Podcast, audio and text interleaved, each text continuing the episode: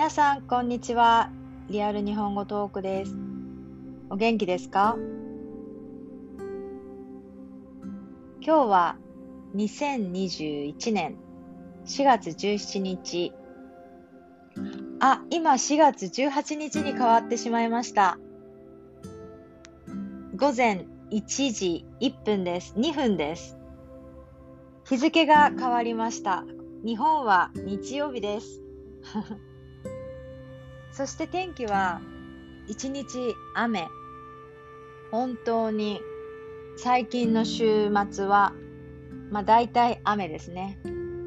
恵みの雨って思いたいですけど、うん、天気というのはやはり気持ちに影響を及び及ぼしますね。でも、まあ、感謝の気持ちを忘れずに、あのーいます。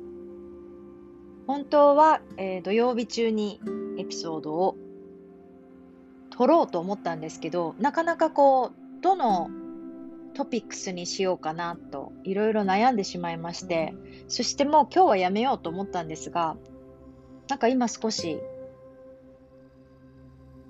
話したいと思いましたので、あの、レコーディングしてます。うーんと、今日は、まあ、トピックスというよりは、あの、このようにね、私もそ最近ちょっと、あの、やる気が全く起きなくて、やる気が全く起きないんですよね。なんかこう、花粉症のせいにしていたんですけど、あと天気のせいとか。あの、時間があるんですが、部屋の片付けもしないし、やったことといえばですね、まあ、ギターをずっと弾いてたりとか、まあ、正直本当に今自分の力がこう何にもこう抜けてしまっているようなきっと皆さん時期は違うといえそういう状況誰しもあると思います。なんかあの本当に日本語ではあのマグロ？マグロいますね、マグロ。魚のマグロね。 tuna、tuna。マグロは、えっ、と、なんか止まると死んでしまうって聞いたことがあるんですけど、ずっと泳い、ま、ね、ずっと、まあ、それはどうかと思うんだけど、マグロみたいな人間、すごくこう、ストップしないで、ずっと元気な方もいると思うんですけど、どの方にとってもね、いろいろ歴史はあるし、疲れを感じない人とか本当は実際疲れているのに感じなくて急にパタって倒れたりとか頑張ってしまっている時ほどわからなかったりすると思うんですね。仕事で本当にあの疲れすぎてるのに気持ちがこう脳がハイになってしまってその疲れをね気づいてないとか例えば私も昔その肩とか首が凝りすぎていたのに全然肩こりを自分で自覚していなくて、あの、先生に、まあ、ひどい、ひどい肩こりだねとか、まあそれ自分で気づいてない人が多いよっていうのがあるって言われたんですね。なので、まあそういうあの、こう自分がこう実際に疲れすぎてる時とか、昨日、前回も話、最初のエピソードで話しましたけど、あの、眠れないとか、うん。まあ、この状況下で世界中の人がいろいろなあの環境のもとすごくこう孤独を感じたりとか疲れを感じたりとか寝れないとかいろいろあると思うんですけど、まあ、一つのね、あのーちょっとリラックスリラックスというのはこう聞くことも目を使わないでちょっとこう目を閉じて聞くこともリラックス方法になると思うので、今日は、その、たまにたまに見る本。私にとって本当にたまに、あんまり小説などは読まないんですけれども、実際のドキュメントみたいな、あの、バイオとか、そういう言葉とか、そういったことに興味があるので、今日はですね、皆さん知ってますかね？えっ、と、日本語だと、アランの幸福論っていうんですけれども、えー、このアランというのは本名はね、エミール・オーギュスト・シャルティエ。もうカタカナ読みなんでわからないかな。フランスの方です。だからフランス語なのでちょっとこう、絶対わからないかも。エミール・オーギュスト・シャ、シャルティエみたいな。19世紀から20世紀にかけて活躍したフランスの哲学者です。才気あふれる哲学教師としてアンドレ・モロワ・シモーヌ・ベイユラ・ベイユ？らを輩出する一方で、アランのペンネームで数多くの本や記事を精力的に発表したということです。これはですね、幸福論として、あの、世の中にね、幸福論という名前のつく本は多く存在しているんですけれども、中でも世界中で翻訳されて古典として読み継がれているのがヒルティ、ラッセル、そしてアランのアランによるもので、これらはよく世界の三大幸福論と言われています。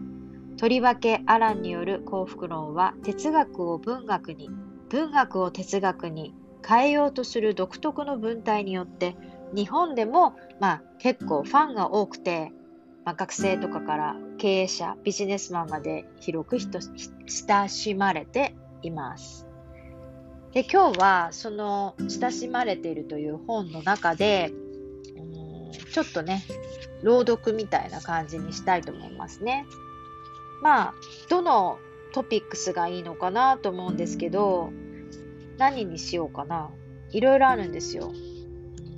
不安と感情についてとか自分自身について人生について行動についてうん人人との関わりについて、仕事について、幸せについて、どうですかね？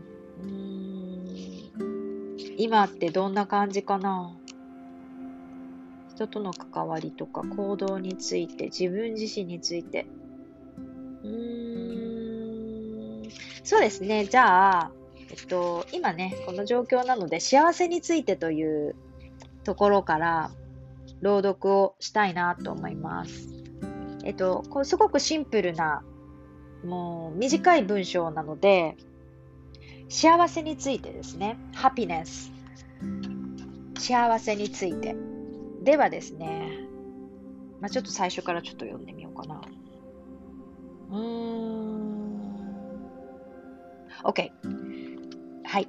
心から希望を持つ。心から希望を持つ。どんなことも感謝してから受け取りなさい。なぜなら希望から理由が生まれ、予兆から成功が生まれるのだから。だからどんなことでも縁起の良いことや明るい兆しにしてしまおう。エピクテトスはこう言っている。自分がそう望むのなら黒猫も良い前兆である。これは何にでも喜びを見出しなさいということだけではなく、心から希望を持てば、あらゆることが幸せの源になるということだ。心からの希望には物事の流れを変える力があるのである。いやー、これわかりますね。本当に、もうなんか絶望？もうどうすることもできない問題に立ち、問題が立ちはだかった時、膝を床につけて、あ、もう無理。もう終わった。もうダメだ。やばいみたいな状況って、まああると思うんですね。今なくてもまたあるかもしれない。けど、私もなる何事にも感謝をするようにしています。自分が起こした怪我とか、あの、すべてにおいて感謝っていうことを気をつけて、なんか心から感謝してるって言葉に出します。だからこれはとっても納得している。はい、次。えー、努力する。運命は普遍ではない。普遍。変わらないってこと？普遍ではない。指をパチン。これですね。パチンと鳴らした瞬間にも新しい世界が生まれる。どんなに小さな努力でもその結果は計り知れないのだ。努力。あのーこれどうなんですかね漢字の覚え方。うーん。これね、努力の努力。面白いですよ。一個ずつ見ると、この努力のどの漢字。まあ、とにかく、運命を変えることはできるということですね。このオノマトペ、パチン。これは、こういう感じです。パチン。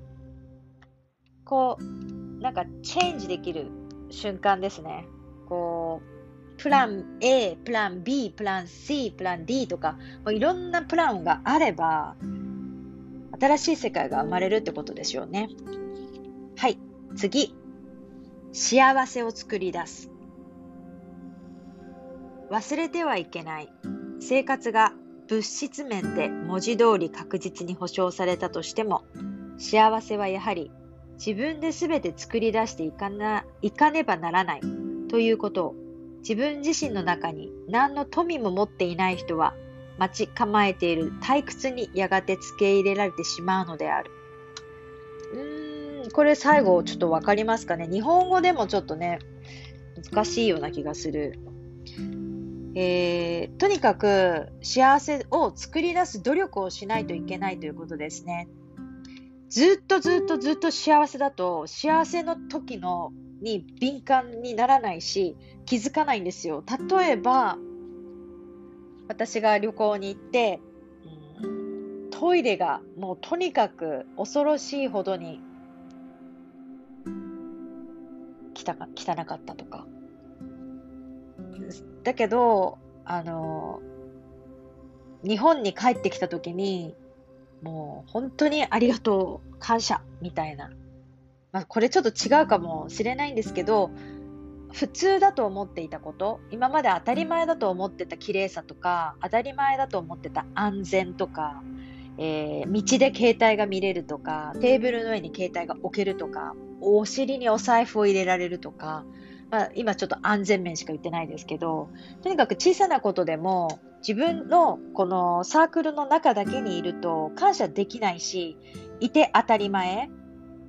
お母さんはなんかこう、子供の世話、お父さんは働いている、なんかこう当たり前みたいな。そういう感覚っていうのは当たり前だと気づけないんですけど、あの自分の中で何でももらえて、何でも買ってもらえて、幸せすぎてると、ほう、気持ちが、あの、ときめかないんですよ。だからそれは自分で作り出していかなくてはいけない。だから例えばこう努力も含めて、あえて険しい道に、あえて大大大変な道にこう行くことも絶対的に自分のためになっているということだと思います。で、この幸せを作り出すナンバー2なんですけど、誰もがそれぞれ日々の仕事をする中で、自分から進んで取り組み取り組みたくななるような別の課題を見つけている。希望を持つことで諦めかけていた壁が崩れ、雑草や、なんだろう、これ、なんとかが、藪が伸び放題となっていたところに、野菜や花がきちんと並んでいることに気づくのだ。ああ、けどすごいわかる気がします。なんかいろいろ自分で、あの、そういうふうに発見をすることで、今まで通ってた道を通らなかったりとあ、ごめんなさい。えっと、今まで通ってた道じゃない道を選んだときに、あ、こんなところにこれがあったんだとか、あ、これ、ここの道に通じていたんだとか、新しい発見、自分がこう、チャレンジして違う道に歩かなければ見つかる見つかることができなかった場所、人、そして何かこう、ハプニングということがあると思うんですね。だからとにかく自分で作り出す、自分で一歩あの歩き出すあのものを、えー作り出しましょうということですね。はい。えっと、次は、うん学び続ける。皆さんはおそらく学び続けてると思うんですけれども、幸せとはいつも幻のようなものと言われる。人からもらうような幸せについては確かにそうだ。そんな幸せはそもそも存在しないのだから。しかし、自分で作る幸せは幻ではない。それはまま、学ぶ過程の中で得られるものであり、そして人は一生学び続けるものだ。知識が増えるほどもっとたくさん学ぶことができる。ラテン語を学ぶ喜びはその良い例だ。しかもその喜びは減るどころか上達するに従って大きくなるのである。アリストテレスですか？えー、そうですね。やっぱりこう、自分が、えー、主役できちんと自分のためにやったこと、学び続けたことは絶対に減らないですよね。体のこう脳脳の知識も。そして、うん知識が増えた時にそこで終わりではなくて、あのー、学び続けるということが大事というふうに幸せを感じれる、あのー、ということを幸せを感じれる脳になるということらしいので、あの、これで終わりということがない学び続けるというのが大事。あとはですね、幸せになるための、また努力という言葉が出てきました。これは努力が必要なんですね。だから結局待っててはダメということでしょう。確かに私も今日、うん、やる気がないなって思ってたんですけど、努力はしてなかった気はします。ただ自分がやる気がないなって思ってただけなんですけどね。幸せのために努力する。幸せになるため努力する。不幸になることは難しくない。難しいのは幸せになることである。だからといってそれはあなたが努力しない理由にはならない。その逆である。ことわざにあるように、やりがいのあることは何でも難しいのだ。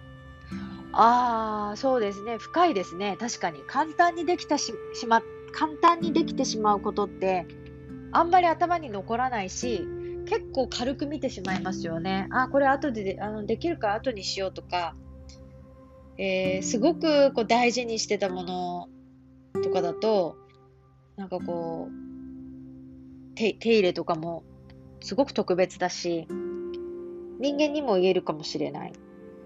結局、あの、一生懸命こう、自分たちの中で、お互いにこう、理解しながら、少しぶつかりながら、あの、リレーションシップ、こう関係を深めていったのとか、とは、あの、軽く、こう、普通に、あ、わかったわかったとか、全然喧嘩もせず、全部意見の、意見をこう流すようにしていた場合は、何もこうなんかこう、情も何もなかったりとか、いろいろその人間にも考えられるし、物事としても考えられるなって思いました。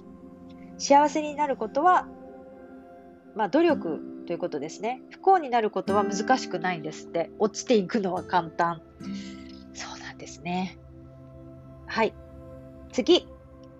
生命の強さを信じる。悲しそうにしてはいけない。希望を持たなければいけない。自分が持っていなければ人に希望など与えられない。命の力を信じ、未来について明るく考え、生命が勝利を収めると同じように信じよう。こう、これは思っているより簡単です。なぜなら当然のことだからである。すべての生き物は生命の強さを信じている。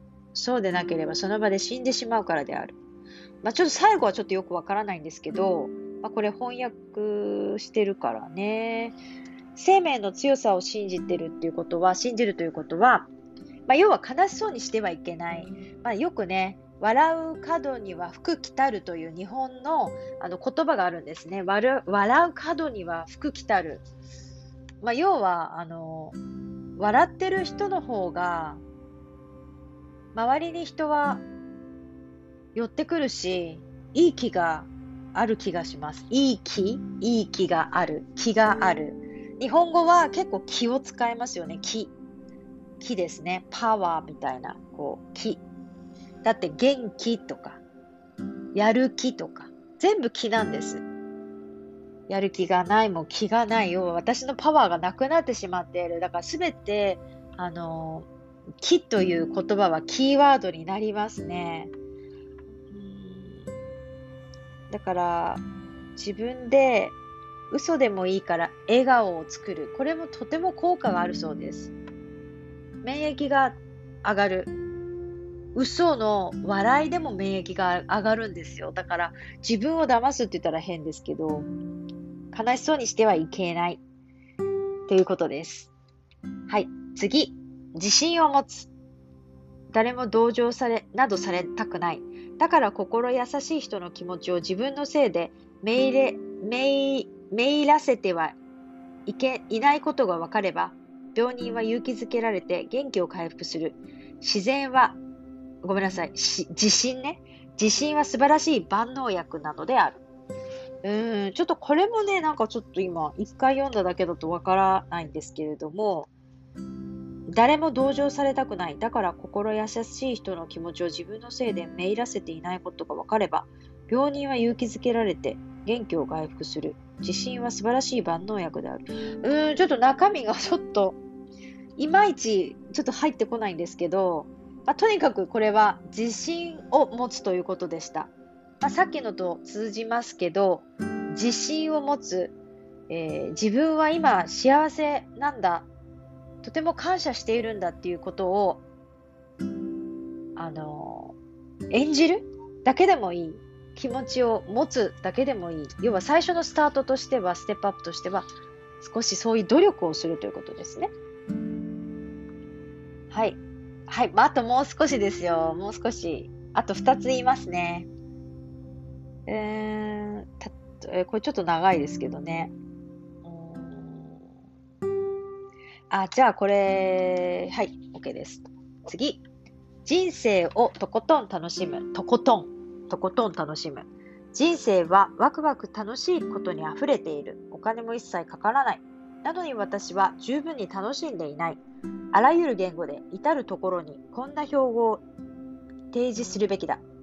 目をよく見開いて楽しもう。うーん要は気づいてないってことですかね。やっぱりさっきも言ってた通り、自分でこう、あの見つけて、見つける努力をする、その幸せだったり、楽しみだったり、ワクワクすることを自分から行かない限りは誰もその人がそういうふうなことに対して悩んでるとかは気づかないですしあの自分からとにかく笑うあ笑うっていうかこう演じる？幸せだ。私はこういったことに楽しさを感じる。そして人生は楽しい。ワクワクすることを見つける。それを気持ちだけで言うと、お金は一切かからないってことですよね。はい。じゃあ、そうですね。これ最後です。これ最後にしましょう。まず、自分が微笑む。喧嘩越しでまるで戦いにでも行くようにして近づいてくる気の小さい人も、こちらが親切な行為を示せば、すぐに安心する。つまり、雲のようにどちらからともなくお互いに近づく人間が2人いれば、どちらか一方がまず微笑む必要があるということだ。まず自分が微笑まなくて、誰が微笑むのか。自分から微笑みかけないようなら、あなたはただの愚か者である。これ、思いやりですね。これとてもいいと思います。えっ、ー、と、見知らぬ人、知らない人同士が、怖い顔をして、二人近い場所でいたらなんかもうすごく嫌な雰囲気ですよね。もう先に何も考えずに、こんにちはとか、あの、少しこう、笑わなくても微笑むということだけでも、どんだけ相手の人がリラックスできるか、そしてきっかけを作れるか、あの、体がぶつかった時に、日本の、日本でね、外国の方がちょっとびっくりすることの一つとして、日本人はとても礼儀正しいのに、すごく混んでるところでね、肩がぶつかってもね、謝らない。何にも気にしてくれないことがある、あるって聞いたんです。ただ私たちはそれにちょっと慣れてしまってるところがあって、まあ、あまりにもひどいわざとというのは、もちろんこれえ、なんで謝ってくれないの？とか、わざとなの？って思いますけど、普通になんかこう、意図するところでなんかぶつかってしまったことに対しては、私は言あのごめんなさいってすぐ言いますけど、普通結構みんな言わなくても暗黙の了解で、ああ、なんか混んでたからかなとか、結構大丈夫だったりするんですけど、まあ、結局そういうことも意識してないからでしょうね。なので、できる限り、あのー、これはね、なかなか日本の、えー、方には非常にハードルが高いものなんですけれども、微笑む、自分から微笑むということは、あのー、心がけていくといいみたいですね。はい。ちょっと、まあ、聞き流しとはいえ、間違いや、あの、言葉のですね、あの、読めなかったりとか、日本語なのにちょっと日本語がまずちょっと頭に入ってこなかったりとかしたんですけど、いかがでしたか？ちょっとこれ、あの、今、12時過ぎて、すごく眠くなってきてしまったんですね。早く寝ようと決めていたんですけれども、どうしてもこうエピソード2を撮りたくなってしまいまして、だらだらと読んでしまいました。ただ、自分にとって再確認というか、幸せは自分でつかむものであり、自分が変わらなければ人も変わらない。自分の視点、自分をあの大事にする。自分に自信を持つ。まあけど、一番簡単なのは、やはり、あの、ネガティブな視点だけで物事を見てしまうことは簡単なんですが、できる限り、いいように、いい、いい風に思うように癖をつける？一つの癖、自分の悪い癖、自分の嫌なところを直すのに、だいたい10年ぐらいかかるって聞いたことあります。と、とにかく長くかかってしまうんですよ。自分の嫌だなという思ってる癖を直すのにそんなに時間がかかるんです。なので、もうできる限り早く、早く早く自分で治す努力をする、すぐに治らないのが当たり前ですよ。ただその努力をしているのが大事。例えば、幸せになりたいじゃなくて、幸せになる。幸せです。日本には言霊という綺麗な言葉があるんですけど、言葉、言霊っていうのは言葉の魂ですね。私は言霊が大好きで、要はネガティブなことを発したくないんですね。言葉か、言葉をね。もちろん文句は言います。それは人間なんで、本当に文句は言うんですけど、の言霊っていうのはすごくあの神秘的であの、言葉の力を信じています。なので、できる限りみんなには、なんとかになりますようにではなくて、例えばですよ、日本語がペラペラになっている、なる、もうなるとか、日本に住んでいる、日本に旅行する、もうとにかくポジティブな言葉行きたいとか希望じゃなくて、もうなっている過程ですね。自分の言葉を信じて、自分を信じて、そして必ずですね、悪いことがもしあった場合、いいことも、いいことが来た時に本当に感動するし、うん、それはもう、今、今一瞬、そして、あの、いろいろね、自分の体調とか、気持ちとか、もう心と体っていうのはもう本当につながっていて、どっちが先かっていう話なんですよ。例えば体が思うように動かないと心が病みます。心が病むと今度体も病むんですよ。もうこれはもうとにかく、あの、今ね、自然と呼吸できてたりとか、歩けたりとか、ご飯を食べれたりとか、空気が飲み込めるとか、本当にね、奇跡なんですね。信じられないぐらい奇跡。これをね、やっぱり感謝して、ああ、もう私も結構ね、体が弱かったので、いろいろなんかこう考えてしまうこと多かったんですけど、ふとね、あ、これができるじゃない。ここ痛いけど、ここ辛いけどこ、これができる。私はこれができる。できるっていうふうに、できることに感謝。それを少しずつこう変えていくと、本当に変わります。